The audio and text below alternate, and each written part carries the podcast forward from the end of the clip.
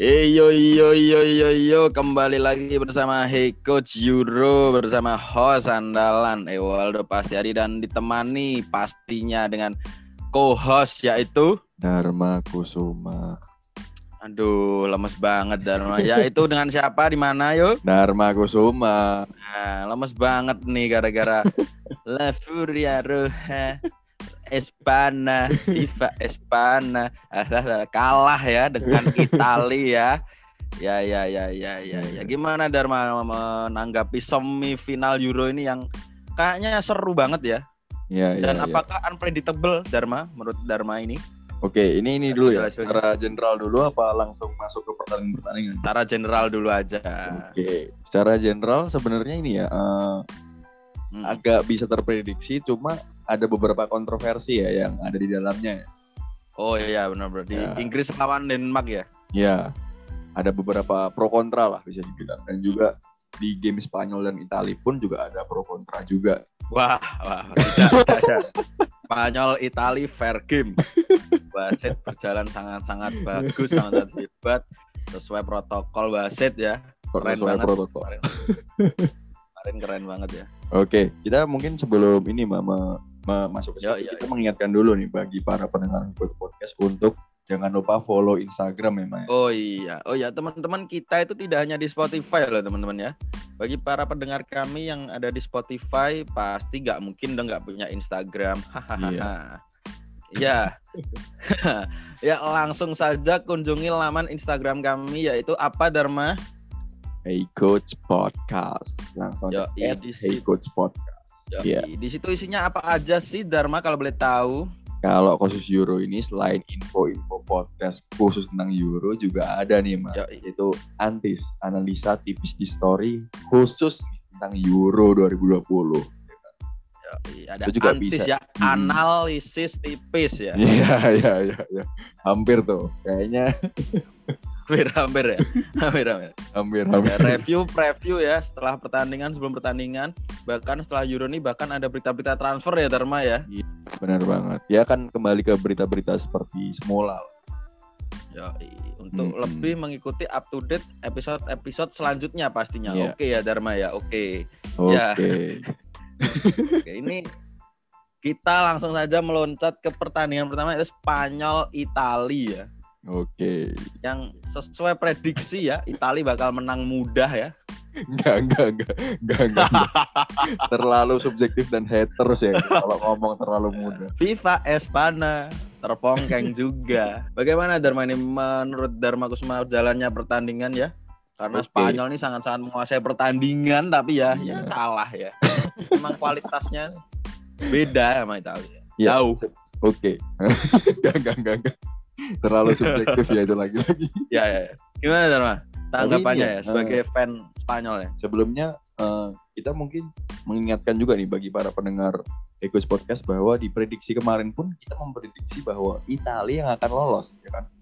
Ya, benar. dan juga kita sudah apa ya kalau para pendengar ingat pun kita udah me, gua juga eh, mendeteksi bahwa Spanyol ini kelemahannya lagi-lagi tidak bisa mengubah possession Benar. chance created nah itu tuh Benar Tadi- banget, benar. iya 71% possession nggak berguna apa-apa hanya satu gol saja satu finishing bahkan satu apa chance created saja dan lagi-lagi ini ya. bagi gua ini Luis Enrique terlihat mencoba hal baru ingin mengulangi formasi di Euro 2012 tuh final yaitu bermain tanpa striker di memasang Dani Olmo dan Oyarzabal ya. Nah, Dani Olmo, Oyarzabal dan juga Ferran Torres tapi Ferran Torres ya. eh, nyatanya juga gagal total gitu bagi gua yang paling membuang peluang tuh Mikel Oyarzabal sih ada dua tiga peluang di babak pertama dan babak kedua tidak bisa dimanfaatkan juga itu fatal sih bagi gua begitu juga dengan Ferran Torres yang juga membuang Hmm. peluang juga gitu sih kalau Benar, benar. Padahal lini belak lini tengah terutama itu lagi-lagi udah bagus banget Pedri, Busquets dan juga Oke itu bagi gua Gonzales. udah- oh, kok Gonzales Kalau. Gonzales apa siapa ini? Koke, Koke, Busquets sama Busquets sama Pedri. Pedri Oh Gonzalez. ya Pedri bener. Gonzales. Kok Iya. Paul? Sorry sorry sorry. Kenapa? Pedri Kenapa? Sama Iya. Pedri Gonzales. Iya iya iya. Ya. Dan ya menurutku juga ini sih Hmm, kemarin gimana kalau dari Spanyol lu? emang dari komunikasi kiper sama backnya sudah lebih bagus daripada pertandingan sebelumnya ya. lebih baik Itu lebih baik, eh, lebih rapat, lebih disiplin ya. Iya. Terus eh, walaupun memang Eric Garcia bermain kurang baik ya menurutku. oke Terus ada Sergio Busquets, Koke, Pedri ini keren banget sih. Iya, Eh, maksudnya perpindahan dari pertahanan ke menyerang lini transisi tengah itu sangat sangat transisinya itu sangat rapi, sangat Iya. cepat, sangat Hmm. kadang ngatur tempo juga. Tapi lagi-lagi nih, kenapa pasang Dani Olmo Iya. sama Oyarzabal ini? Kalau gue ya? kalau lebih ke ini sih Oyarzabal yang di mana sebelum sebelum itu kan gak pernah dipasang Hmm, tiba-tiba dipasang dan dia tampak grogi juga beberapa kali membuang dan- peluang setelah masang Oyarzabal akhirnya ya hasilnya mobile ini Spanyol. Jadi menurutku ya, wow wow wow tapi ya ya. ya. Gimana Tapi- Mas Dharma sebagai fans Eh, Spanyol ini? dari segi pertahanan lagi-lagi sebenarnya lebih baik cuma Hmm, kita tidak bisa expect apa apa ya ketika counter attack Italia yang sangat cepat tuh golnya Chiesa itu luar biasa sih dari gue itu emang tidak terbendung gitu kalau dari gue benar benar benar. dan juga beberapa kali build up salah passing juga itu jadi masalah juga dari Dan Menurutku kemarin Italia itu memang benar-benar membiarkan Spanyol untuk memainkan pola permainannya memang. Hmm, Dan, Dan- akhirnya ya hmm. kalah Italia. Iya. Italia sorry Spanyol. Spanyol. Yang calon juara Euro. Iya. kalah. Bobol sama Chiesa. Counter attack Ciamik ya. Build up-nya yang keren memang kemarin Italia Iya, itu iya. dari walaupun rumah sa- Iya. sempurna hampir sempurna. Hmm, sepakat. Dan juga walaupun nih ya dari Spanyol sendiri build up golnya Morata itu juga cukup keren kalau dari gue juga. Enggak biasa aja kalau itu. Hater Biasa Spanyol aja. sekali ya. biasa banget sih Morata ini. tapi tapi ini Ya, kalau walaupun Hah? memang gimana? kemarin Morata ini faktanya ini ya dari from hero to zero ya kemarin ya. Iya, ya, from hero to zero. Dan tertepis ya oleh Iya. Donnarumma yang kemarin kembali tampil kece ya, tampil keren, Hmm. tampil gokil ya. Hmm, ya ya. Sayangnya udah di PSG ya tapi. Nah, itu dia. Dolar rumah, dolar rumah. tapi ini sih dari pertahanan memang kalau Ya, Italia udah luar biasa ya dengan Chiellin dan Bonucci. Lu sepakat gak tuh pertahanannya Italia? Ya, sepakat walaupun memang Emerson memang kualitasnya jauh dari Spinazzola ya. Ya, sepakat. Harus diakui sih memang Hmm. eh, kualitasnya Emerson nih untuk defend dia keren sih, tapi untuk Ya. build up attack dia kurang sih menurutku. Hmm. Emerson dia. Menurutku memang kemarin memang pertahanan Italia ya sudah ya semua orang sudah tahu lah bahwa Italia ini jagonya bertahan, jagonya defend. Jadi Iya. menurutku memang Dan Italia bagi lu ini menunjukkan gak nih? Hmm. Apa menunjukkan bahwa Mancini ini bisa adaptif nih. Dia bisa Iya, bermain iya. menyerang, bisa bermain bertahan. ya di episode lalu kan eh, aku eh, kita kan sudah ngomongin Hmm. bahwa Italia ini setiap pertandingannya selalu adaptif ya, Iya, benar. selalu adaptif. Kadang possession, kadang counter attack, kadang bermain Hmm. ofensif bahkan. Jadi Iya. menurutku dan di pertandingan ini memang gaya permainan kedua tim ini memang berbeda ya. Spanyol dengan Benar. possession ballnya yang sangat-sangat possession dan tanpa Iya. gol ya. Walaupun itu pro kontra loh. Itu kemarin ada Iya. yang ngomong eh, main cantik tapi kalah terus ya yang penting menang gitu. Ada yang gitu juga. Iya, ya begitulah lah. Main main cantik kalau tidak menang ya percuma sih. Yaitu Arsenal. Loh, loh. Kok Loh, loh, loh, loh. loncatnya Ya, sangat jauh. seperti Arsenal maksudnya kalau klub. Main Oke. cantik doang tanpa trofi sih. Tapi dari kalau lini tengah dan lini serang bagi lu gimana tuh kemarin Italia? Ya kemarin hampir sempurna ya. Hmm. Walaupun memang eh, Barella dan Verratti ini bermainnya kurang ya di, dibandingkan dengan pertandingan sebelumnya ya. Ya bermain standar lah. Bermain standar tidak seperti pertandingan sebelumnya. Malah Jorginho yang main lebih keren Hmm, Jorginho. dibandingkan kedua gelandang yang memang keren ini si Verratti dan Barella. Tapi menurutku ya bermain standar aja biasa tidak Ya. tidak maksudnya tidak tidak keren-keren amat lah Verratti dan Barella kemarin. Iya, tapi tapi lu agak sepakat. Gua tapi lu agak sepakat nggak nih eh, kayak melihat eh, Barella kemarin di Spanyol, gue menyadari lama-lama kalau Barella ini bisa main sebebas karena di backup oleh Jorginho dan Verratti. Lu sepakat nggak? benar benar ya sepakat sepakat sepakat Hmm. walaupun memang di eh, pertandingan kemarin Barella ny- ya bermain biasa biasa aja ya menurut Ya, ya. tapi menurutku memang Barella nih tipe-tipe gelandang seperti Pogba yang menjelajah ya dari Iya, ka- iya. kanan sisi kiri diisi semua gelandang bakul galon ya menurut gue. Ya. Keren banget Barilla. Kayaknya semua gelandang yang pelari lu bilang ini dah apa pengangkut air semua dah padahal nggak semuanya. Enggak semuanya memang. Eh, tapi ini bakul galon ini, bukan iya. air. Tapi kalau ngomongin soal itu adu penalti, ini bagi lu emang kalau gua ya melihat ketika wah udah adu penalti, gua melihat memang ini Italia yang menang karena kelihatan sih Iya, mentalnya. benar. Hmm.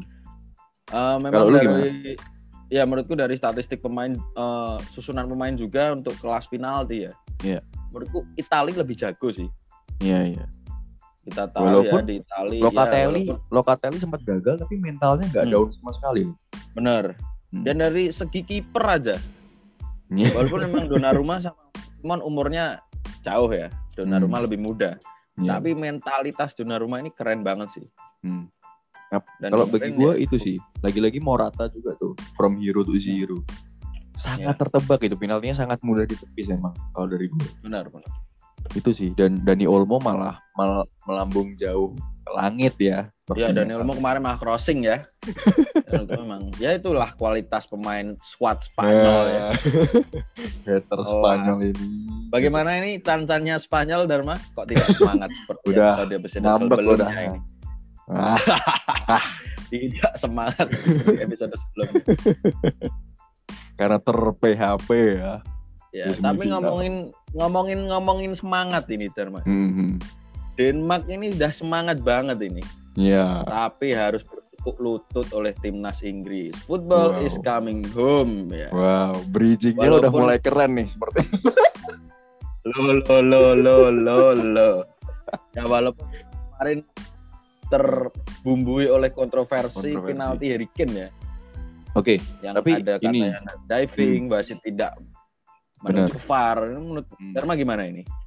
kalau dari gua eh, terlepas dari satu drama itu dari gua pertandingan Inggris dan, Hmm. dan Denmark ini memang Inggris layak menang karena mereka Ya, benar. menyerang terus mendominasi permainan walaupun lagi-lagi itu ya tidak ada kreativitas yang yang banget gitu nggak ada kreativitas untuk menembus pertahanan Denmark.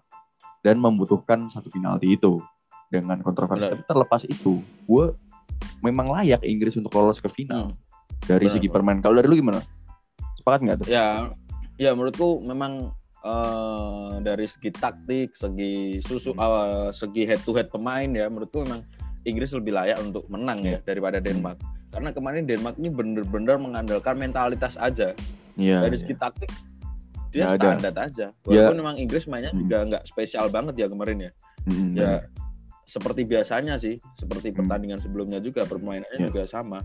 Tapi menurutku memang ya Denmark hanya mengandalkan mentalitas Iya. mentalitas kesatrianya aja, mentalitas vikingnya aja, tetapi Inggris lebih bermain tim menurutku. Iya, ya sepakat sepakat. Dan ini juga loh, Ya, Denmark itu apa namanya? Ya itu murni gol tendangan bebas, terus habis itu langsung parkir Hmm. bus, Ya benar, ya kan? ya itu benar. sih kalau dari. Dan ini juga kalau dari lu, lu melihat ini Denmark ini pure bertahan, counter attack pun juga gagal gitu. Kalau lu melihat itu, Iya benar. benar. hmm, itu sih. Lagi-lagi ya, Lord Braithwaite tidak perform lagi ya. memang dia walaupun memang perform- sebelumnya ya walaupun sebelumnya di kon- konferensi pers sebelumnya ya Harry Maguire Ya. sempat bercerita ini sedikit fakta ya ini ya Iya, Harry iya. Maguire sempat curhat ke wartawan nih setelah pertandingan sebelum lawan Denmark tuh eh, Inggris lawan siapa sih lupa aku Ukraina. oh ya setelah Hmm. lawan Ukraina Inggris di eh, Harry Maguire diwawancarai bahwa Oke. persiapan untuk melawan Braithwaite ini untuk menjaga Braithwaite ini Maguire sampai berlatih beberapa eh, ilmu bela diri bahkan Oh ini untuk serius apa enggak? Ini? Serius, ini serius. Ini serius. Ini ada ini ada wawancaranya Harry Maguire. Oke, ya. nanti para pendengar belajar- silakan ce- cek juga ya. Ya, bisa di search di YouTube ya. Harry Maguire belajar Krav Maga, judo, karate, bahkan taekwondo ya untuk menjaga the real number nine Martin Braithwaite. Menurutku. Martin Bra- Braithwaite Nazario.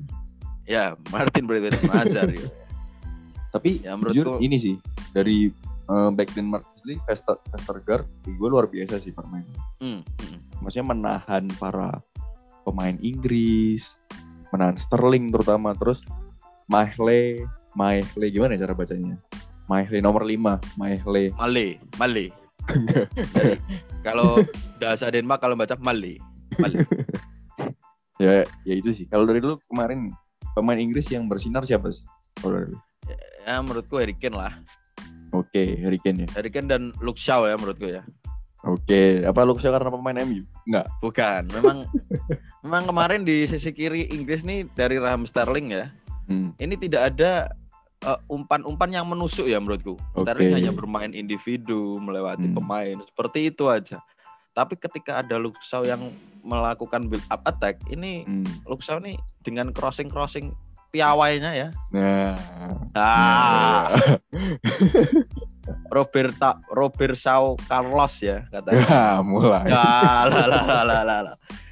Ini sedikit menyulitkan pertahanan Denmark menurutku. Hmm, Walaupun memang oke. kemarin Vestergaard, Kjaer, Christensen bermain keren walaupun memang Kjaer ini ya gol bunuh diri ya, tapi menurutku Ya, ya. mereka bertiga ini keren dan Schmeichel juga Hmm. tampil keren kemarin. Oh, yang paling keren bagi gue adalah Kasper Schmeichel sih. Iya, benar. Cemerlang banget dari gue. Dia Ya, melakukan tiga save atau empat save gitu salah. Yang sangat Hmm. important ya maksudnya. Hmm, benar. Itu sih bagi gue luar biasa Kasper Schmeichel. Tapi ini juga mungkin ya, Hmm, mungkin gimana? Schmeichel juga sudah beradaptasi di Liga Inggris juga ya karena saat sudah ber- sudah terbiasa menghadapi pemain-pemain ini, Iya, iya. pemain iya. semua ini. Hmm. Memang ya memang keren main Kasper Iya. Schmeichel, tapi Dewi Fortuna lebih berpihak ke Inggris ya kemarin. Iya, iya, iya. Dan jujur kalau dari gue ini sih Sterling eh, lebih hidup ketika dipindah ke kanan tuh. Ketika Grealish masuk, Hmm. masuk lagi, masuk. Terus habis itu eh, Sterling dipindah ke kanan, dia lebih hidup tuh di situ. Karena Ya, lagi-lagi kemarin gue masih heran kenapa Bukayo Saka nih yang ditampil. Gue masih agak heran kemarin. Ya memang Bukayo Saka better than Sancho ya mungkin. Gue Ah, bingung. ket- Ya walaupun Grealish masuk pun mungkin bisa dibilang sedikit lebih hidup karena Sterlingnya di kanan dia lebih bebas. Bagi gue itu sih Hmm. kemarin. Walaupun Ya memang. membutuhkan penalti ya tetepan ya. Kalau dari gue. Ya benar. Itu itu ya cukup fatal lah bisa dibilang. Kalau dari lu Hmm. pemain Denmark sendiri siapa yang paling bagus sepanjang turnamen kita harus memberikan apresiasi kepada Denmark tuh Ya sudah mencapai semifinal. Kasper Schmeichel dan ini ya sayap kirinya Damsgaard ya menurutku. Oke, Damsgaard. Apa karena Walaupun- mencetak gol kemarin aja? Ya Ya. karena mencetak gol karena tanpa mencetak gol tidak ada perpanjangan bro. Ini mainnya ag- agak ngeyel ini orang ini kemarin soalnya. Damsgaard ini.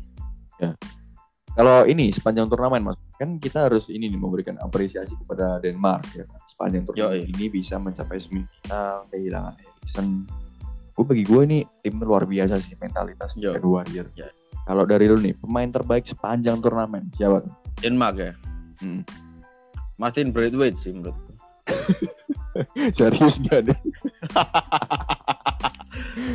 Tanyanya udah bagus loh tadi. Sampai sampai Harry Maguire belajar empat ilmu bela diri untuk mengamankan seorang Martin Braithwaite ini menurutku memang kualitasnya sangat-sangat ditakuti ya. Oke. memang Martin Braithwaite sih. Real number nine. The next Ronaldo Nazario better than Messi. Oke. Kalau kalau dari gue jujur yang sebenarnya yang cukup underrated itu Hoingberg sih. Yang Ya, gue ini orang luar biasa. Kalau dari lu Braithwaite beneran nih. Enggak dong. Menurutku Michael sih menurutku. Kasus Oh, Michael Michael. ya? Karena dia Oke. namanya kiper ini kan Hmm. dia mempunyai visi yang paling luas ya sudah aku katakan di Iya. episode sebelumnya dan dia komunikasinya keren banget sih di pertahanannya membuat membantu juga Denmark untuk uh, bermain bertahan nih Hmm. sangat-sangat keren jadi menurutku memang Oke. Kasper Schmeichel sih Kalau dari gue jujur Hoingberg sih. Karena nih orang Ya. emang Viking banget di lini tengah. Dia mau jadi warrior bertahan luar biasa, tapi passingnya juga bagus banget. Pressingnya dia stamina-nya kayak 100% plus plus lah istilahnya. Memberikan segalanya demi tim. Kalau dari gue Hoingberg luar biasa. Denmark banget sih emang Young Hmm. begini Iya. Nah kalau ngomongin soal luar biasa nih, ada kita akan preview final luar biasa nih, antara yo Inggris dan Italia. Dari lu nih, Mas. Gimana nih prediksi kali ini? Itali, iya sorry Italia antara Italia versus Inggris nih. Apakah ini memang dua tim terbaik terbaik sepanjang Euro? ya menurutku uh, melihat catatan di pertandingan pertandingan sebelumnya ya kedua tim ini uh, memang tim terbaik Euro ya untuk Hmm. saat ini ya menurutku Oke, karena kita lihat catatan bukan Inggris Spanyol ya. yang- eh, tidak jauh itu. Catatan Inggris yang hanya terbobol satu gol ini melawan Denmark. Hmm. Dan Italia yang bermain sempurna. Jadi menurutku memang Iya. kedua tim ini memang sama sama-sama kuat, sama-sama keren. Hmm. Untuk presentase sih 50-50 ini. Benar-benar Iya, sepakat. 50-50. Hmm. Aku bahkan tidak tahu ya siapa yang bakal menang. Tapi menurutku Hmm. untuk segi permainan pun juga jauh ya. Kita tidak Iya. bisa menebak permainan Italia yang sangat-sangat adaptif. Hmm. Oke. Tapi kita bisa menebak permainan Inggris yang sangat-sangat pragmatif ya. ya ya, ya. pragmatis ya. Kok Jujur? pragmatis? pragmatis dong. Jujur kalau Iya, dari Pak. gue ini sih, ini memang susah diprediksi karena Itali lebih kuat untuk bermain tim, sedangkan Inggris lebih kuat untuk bermain individu. Itu yang buat susah Ya. ditebak. Nah, tim dan individu ini kalau di final ya beda-beda tipis, bisa kadang menang individu, bisa kadang menang tim. Nah. Benar. Kalau dari gue jujur nanti ini sepertinya Italia akan bermain menyerang. Karena kalau kita lihat lagi Italia ketika menghadapi menghadapi Belgia yang pragmatis dia berani tampil menyerang berani tampil pressing menyulitkan Belgia. Dan Inggris sama Belgia kan jujur memang beda-beda tipis kan mainnya. Long ball Hmm. pragmatis skill individu. Nah kayaknya Italia bakal menyerang. Kalau dari lu gimana? Ya menurutku kalau itu dari segi Italia, kalau aku lebih Nah. ke dari sisi Inggris Inggris, oke nih gimana mainnya ini eh, dari awal sampai sini sih mainnya sama-sama aja sih. oke Tapi eh, Southgate ini perkembangannya lebih pinter ya, lebih teliti untuk memilih susunan pemain sih menurutku oke daripada dulu ya. Daripada awal-awal tuh dia lebih memasang Trippier di back kiri, memasang yang yang geje-geje lah, yang nggak jelas Iya, nggak iya. jelas itu dipasang lah. Hmm. Dan menurutku memang kemarin puncaknya waktu lawan Ukraina ya, yang babat 4-0 Iya. itu ya menurutku. Itu seperti mental Inggris ini terpecut ya, Iya iya sih terus setelah itu. Dan menurutku memang ya 50-50 sih. Tapi aku lebih Hmm. ke arah kalau lo arah ke mana Dharma? Italia arah atau Inggris? arah maju jalan ya enggak Nah, iya, iya, iya. Ketawa dong, ketawa. Waduh, terlalu jauh mestinya. Tapi ini warnanya kalau gue jujur lebih prefer ke Itali karena Iya. dia tim yang paling konsisten dari fase grup Ya, dan final.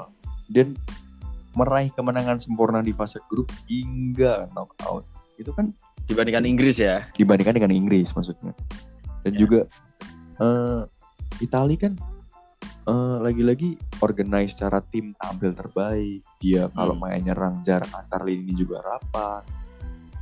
Trionya yang luar biasa itu eh, Immobile, Insigne dan juga Chiesa atau nanti bisa pasang Berardi juga. Lini Hmm. tengahnya juga keren pertahanannya yang luar biasa. Mungkin Inggris juga bisa masih bisa di head to head kan gitu loh. Secara kualitas nggak kalah. Cuma ya lagi-lagi kalau segi pertahanan Ing- iya ya. Menurutku gimana walaupun memang Italia lebih keren dari leb- terkenal dengan pertahanan yang lebih keren ya. Mm-mm. Tapi dari kita lihat dari data statistik nih Inggris hanya terbobol satu Dharma iya iya dibandingkan benar-benar. Italia. Dan Ya, ini ya. menurutku memang Inggris ini sangat-sangat berkembang di pertahanan dan lini tengah ya menurutku. Hmm. Walaupun memang di di depan eh, siapa namanya Southgate ini kadang nih mencoba-coba ya. Buntu, iya. Kayo Saka sebagai starting line up, Hmm. masang Rashford eh masang Rashford masang Sancho kadang menurutku memang Hmm. kadang masih eh browsing menjaman-jaman tapi aku lebih ke arah Inggris sih karena football is coming home katanya Nah ini memang ini ya apa kontra kontra kita kontra Med- overhype media nih memang terlalu ini. Football benar sangat Aduh. ya itulah fans Inggris itu selalu overhype Hmm. Iya iya. Caroline ya football is coming home tapi menurutku memang benar-benar football is coming home ini mungkin Oke. Mungkin. Tapi tapi di final ini bagi gua adalah eh, small detail atau detail-detail yang kecil nih bakal menentukan banget di final kalau dari gua. benar Contohnya eh, di Itali Spinazzola tidak ada yang di mana sisi kirinya berkurang drastis sedangkan ya Ah. Emerson hanya jago defense sih menurutku Mm-mm. terus habis itu eh, Inggris juga di seginya hanya bermain individu sering buntu itu sih. Jadi detail-detail kecil nih yang bakal menarik di final antara Hmm. dua big match ini. Dan juga cukup seru karena ada lagu BTS nanti di finalnya ya. Ini akan mempertemukan Ultras dengan Hooligan ya yang akan menyerang BTS mungkin. Ya para para army kan nggak mungkin ya dengerin podcast kita ya. Lebih baik Denny Caknan lah daripada BTS menurut Ini nah, Nyanyi satru Oke. untuk pembukaan Euro kan lebih asik ya untuk para Hmm. Oke, jadi jadi dari lu memprediksi Inggris ya. Extra time adu penalti Iya. atau waktu normal? Ya kalau adu penalti aku lebih jago Itali kalau sampai Iya, adu penalti. Jadi waktu normal aja atau extra time? Waktu normal Oke. aja sih menurutku. Inggris bakal menang atau extra time lah. Inggris bakal menang karena Oke. Kita tahu kualitas diving Sterling ini keren. Dan Itali tidak punya pemain seperti itu. Oke. Jadi menurutku memang Sterling memang Oke, akan mungkin ini mah sebagai penutup kita eh, akan menyebutkan bagi lu eh, berapa ya mungkin tiga pemain yang akan merubah jalannya pertandingan di final dari Inggris dan Italia. Jadi total 6. Dari Inggris dulu. Kalau yang pertama lu siapa? dari Inggris mungkin Jack Grealish kalau main dari awal ya bakal Hmm. merubah permainan. Hmm. Ya, Oke. Jack Grealish. Terus siapa lagi? Lalu ada Luke Shaw menurutku. Ya. Karena dari itu ya kreativitasnya di sisi kiri ya. kreativitas dan dia juga disiplin banget. Hmm, Disiplin banget dia. Oke. Lalu Yang ada ketiga? Harry Kane. Yang terakhir Harry Kane. Oke. Iya. Kalau dari gua ini sih, yang pertama itu ada Harry Maguire. Yoi. Mungkin ini agak kontroversial, tapi semenjak ada Harry Maguire, build up Inggris dari belakang tuh lebih ya, lebih sedikit bagus. Ya benar. Hmm, itu sih kalau dari gua. Terus yang kedua sepakat bagi lu, gua bagi sepakat dengan lu Harry Kane kalau dari gua. Karena ya Inggris tanpa Harry Kane dia tidak aliran bola pun kadang-kadang nggak lancar kalau dari gua Benar. itu. Yang ketiga baru Jack Grealish yang tapi sayangnya ini pasti bakal dicadangin sih kalau dari gua. Ya, aku feeling gitu sih. sangat Grealish bakal disayangkan. masuk menit 80 ke atas mah. Ya. Aku nggak tahu apa tuh John Southgate ya, tapi menurutku memang ketika Grealish masuk ini memang permainan Inggris lebih fresh memang. Ya lebih fresh, sepakat. Nah itu sih kalau dari gue yang akan berubah. Untuk Itali, Mak. Apa dari gue dulu nih? Hmm, dari lu aja lagi. Dari lu Oke. dulu aja. Kalau dari gue, kalau dari gue yang pertama itu ada Chiellini. Lagi-lagi nih back. Kalau ini perform nih ini orang, wah Harry Kane bakal dikantongin sih pasti kalau dari gue. Jadi pertahanan yang sangat kuat yang membentuk Itali sih kalau dari gue. Terus yang kedua ada ini mungkin agak kontroversi bagi para pendengar juga Marco Verratti kalau dari gue. Hmm. Marco enggak Verratti. kontroversi sih Marco Verratti. Memang ambil sempurna dia. Iya tapi dia under appreciate aja karena orang lebih Iya. memuji Insigne, Chiellini, Donnarumma. Barella, Locatelli ya. Mm-mm.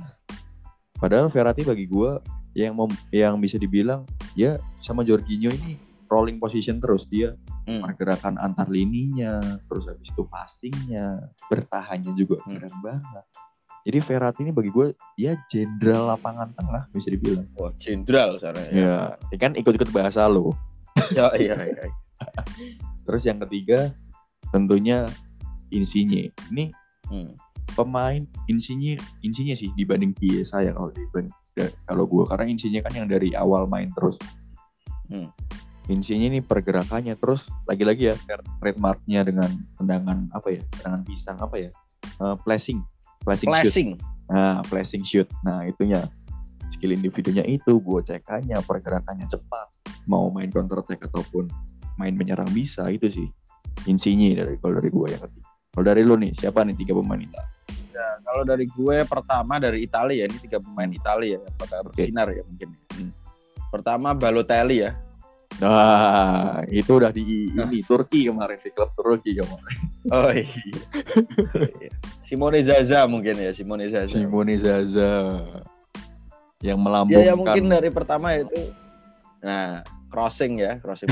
ya menurutku eh, dari urutan pertama yaitu sang kiper muda Gianluigi Donnarumma ya. Oke. Kenapa kok Donnarumma? Karena karena ketika Cielini dan Bonucci ini tidak perform, Donnarumma selalu perform. Tidak Oke. pernah underperform anak ini. Ini nggak Sangat- karena sangat subjektivitas Donnarumma. Tidak, Bro. Tidak. Tidak. Ketika Oke. Cielini dan Bonucci tidak perform, Hmm. fan Italia itu masih tenang karena ada Donnarumma di belakang. Ya, ya, ya, ya. Sepakat, sepakat. Menurutku itu sih. Lalu Hmm. yang kedua yaitu sama kayak lo Verratti. Oke. Verratti karena dia menurutku gelandang Italia memang tampil keren semua sih. Ada Locatelli, Barilla, Jorginho keren semua. Tapi Verratti Hmm. ini tampilnya yang paling sempurna menurutku. Iya. Bahkan dia benar kata lo jenderal dan dia bahkan hampir seperti kapten sih menurutku. Iya. Tapi dia bukannya kapten ya emang. transisi. Dia kapten gak sih? Oh ya, bukan Eh, kap lupa. Kiel ini ding, Kiel ini kapten. Kiel ini kaptennya. Tapi Hmm. menurutku memang Fare- Fa- Faretti, Verratti ini Eh, eh, dia mengatur transisi dari belakang sampai depan nih sangat-sangat keren. ya. Bahkan sempat mengatur eh, pergerakan temannya itu ke mana gitu. Iya, iya. Verratti ini seperti penyambung lidah kapten ya menurutku. Wow. Wow, penyambung lidah rakyat. Bukan dong, penyambung lidah kapten ya. Iya, iya. itu iya. Verratti menurutku. Hmm. Terus yang terakhir sama kalau juga Insigne. Oke. Oke. Karena Insigne ini sangat-sangat bersinar ya di turnamen kali ini. Hmm. Eh, bahkan dia cut off-nya keren banget, Hmm. menusuk-nusuk ya dari Cut samping dan inside menurut- ya. ya cut inside yang menurutku memang keren banget sih Insigne. Ya dan menurutku memang ya Jerman bakal juara Piala Dunia di Kenapa 2022. Jerman? Oh iya, sorry sorry. sorry. sorry. Sorry, sorry. Kenapa Jerman? Sorry, sorry. Hmm. Ya Itali menurutku ya itu sih tiga pemain bintangnya menurutku. Oke. Kedua Apa lu. Oke, kalau dari lu apa ada tambahan nih? Ya mungkin ada fakta-fakta Euro mungkin. Wah, kayaknya habis final aja deh. Kalau itu. Habis final. Biar Oke. oke. recap Euro. Ya, iya. Oke lah Oke. kalau begitu kalau sudah perbincangan hari ini ya, bagaimana Bingung ya Derma closingnya. penutupannya? Saya lupa saya closingnya. Oke. Ya, Jadi ya, gua Dharma Kusuma signing out. Oke, well say goodbye. Jangan lupa dengerin Hekut Podcast di mana pun kalian berada, teman-teman. Mumpung di rumah aja, ayo Hmm. denger Hekut Podcast. Sambil belajar, sambil baca buku, sambil masak, sambil tidur. Silakan Hmm. dengerin Hekut Podcast di mana pun kalian berada. Tetap Oke. jaga prokes ya, pakai masker, cuci tangan, jaga Hmm. jarak, teman-teman ya. Gimana Dharma? Menambahi mungkin? Oke. Sampai jumpa di Hey Coach Euro 2020 dan episode Hey Coach Podcast yang lain. Ya, Goodbye. Goodbye.